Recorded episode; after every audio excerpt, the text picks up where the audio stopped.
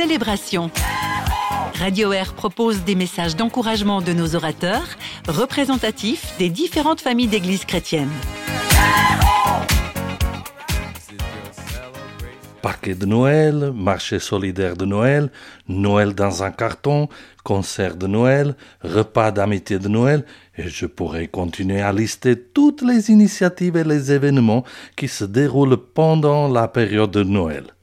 Au micro de Radio Air, votre radio musicale chrétienne, Daniel Zagara, pasteur de l'église évangélique du Figuier à Tramelan. Noël est un événement important pour notre société, pour l'économie par exemple, mais aussi pour la famille. Deux composants rendent ces jours-ci très importants pour nos liens familiaux. Les cadeaux et le temps qu'on décide de passer ensemble. Les deux choses se vivent quasi toujours en même moment. À table, de ces jours de fête, on échange les cadeaux. Quelle joie, quelle surprise. À chaque paquet ouvert, en déchirant le papier cadeau, on est intrigué, on est dans la curiosité pour découvrir l'objet reçu. C'est Noël, c'est la joie de donner et l'émotion de recevoir. Pour des centaines de familles partout en Suisse, ces jours de fête sont aussi des jours de solidarité familiale. Oui, oui, de solidarité entre familles. Des associations ont organisé la récolte de dons qui ont été soigneusement confectionnés et emballés dans des cartons, et ces cartons ont été livrés à des familles qui vivent dans d'autres pays à l'étranger et qui sont dans des conditions économiquement pas tout à fait favorables. Imaginez, chers amis, la joie et l'étonnement de ces enfants et de ces familles qui reçoivent des cadeaux inattendus et sans connaître les donateurs. Quelle émotion pour les donateurs de donner sans trop savoir. C'est un magnifique acte de confiance, n'est-ce pas? C'est l'esprit du Noël biblique qui nous est relaté dans les évangiles. Prenez par exemple le récit de l'évangile de Matthieu au chapitre 1 On commence par décrire la généalogie de Jésus avant d'annoncer sa naissance. Ces premiers versets pourraient nous paraître insignifiants et peu intéressants par rapport au sujet de la naissance de Jésus. En réalité, la généalogie de Jésus, toute cette liste de noms et de descendants de Jésus, a comme objectif de nous montrer que l'événement de sa naissance était attendu et que le sentiment de l'attente avait traversé toutes ces familles depuis des siècles.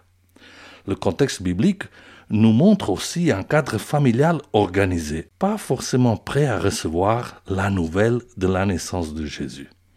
L'esprit de la famille est souligné par la liste des descendants de Jésus. C'est la description d'une grande et seule famille. Le verset 8 du chapitre 1er de l'évangile de Matthieu insiste sur le cadre familial. Voici ce qu'il dit. Voici comment Jésus est né. Marie, sa mère, est promise en mariage à Joseph. Mais avant d'habiter avec Joseph, Marie attend un enfant par la puissance de l'Esprit Saint. Tous sont là, n'est-ce pas? Il y a Joseph, le futur père, bien qu'il ne sache pas encore. Marie est enceinte, mais elle ne le sait pas encore. On nomme aussi Jésus, mais lui n'est pas encore né. Et finalement, on dit de la présence de l'Esprit Saint, le seul à tout savoir et qui a tout arrangé. On pourrait dire que la description nous donne des références sur une famille qui est en train de se former. Et c'est justement le cas car Joseph et Marie n'étaient pas encore mariés et n'avaient pas encore établi leur domicile. L'annonce de la naissance de Jésus fut donc une surprise pour toute la famille. Marie, bouleversée par cette annonce, accepte en sachant que sa vie va être profondément différente de celle qu'elle avait imaginée avec son futur époux. Joseph résiste, il se bat. Il ne s'y attendait pas. C'est une surprise extravagante et aux conséquences dangereuses. Pour Marie d'abord, pour le bébé et pour lui aussi. Finalement, Joseph accepte. Et cette annonce devient une grande belle nouvelle qui va changer sa vie et la direction de ses projets qui sont désormais en stand-by. Jésus est un cadeau inattendu.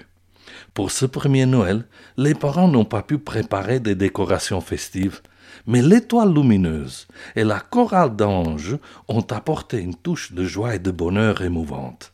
Des bergers, la nuit même de la naissance de Jésus, vont rendre visite à la famille. Sûrement, ils vont leur apporter des pots d'agneau pour se chauffer, pour se protéger du froid, du fromage pour manger, et si nécessaire même du lait pour le nourrisson.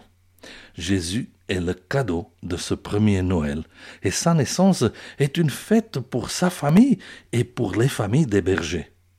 Le cadeau Jésus produit la même réaction chez les autres. Alors que tu reçois, tu te réjouis de donner. Ce n'est pas un marché, mais c'est l'expression d'un profond sentiment de gratitude et de reconnaissance.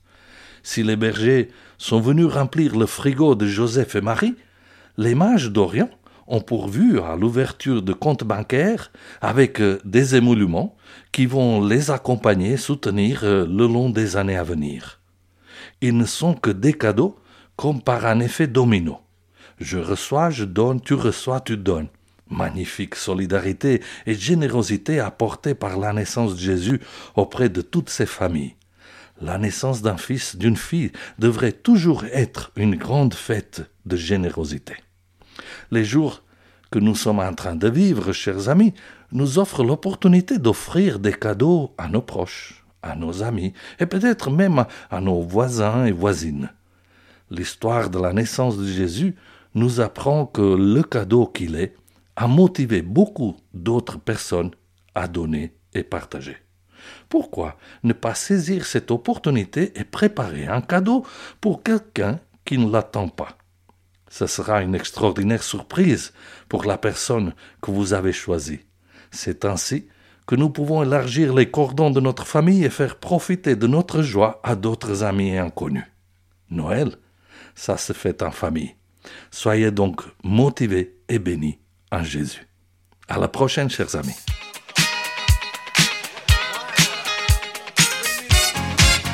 Réagissez à ce message d'encouragement par WhatsApp au 079 332 9000 sur Facebook ou sur notre site radio-r.ch.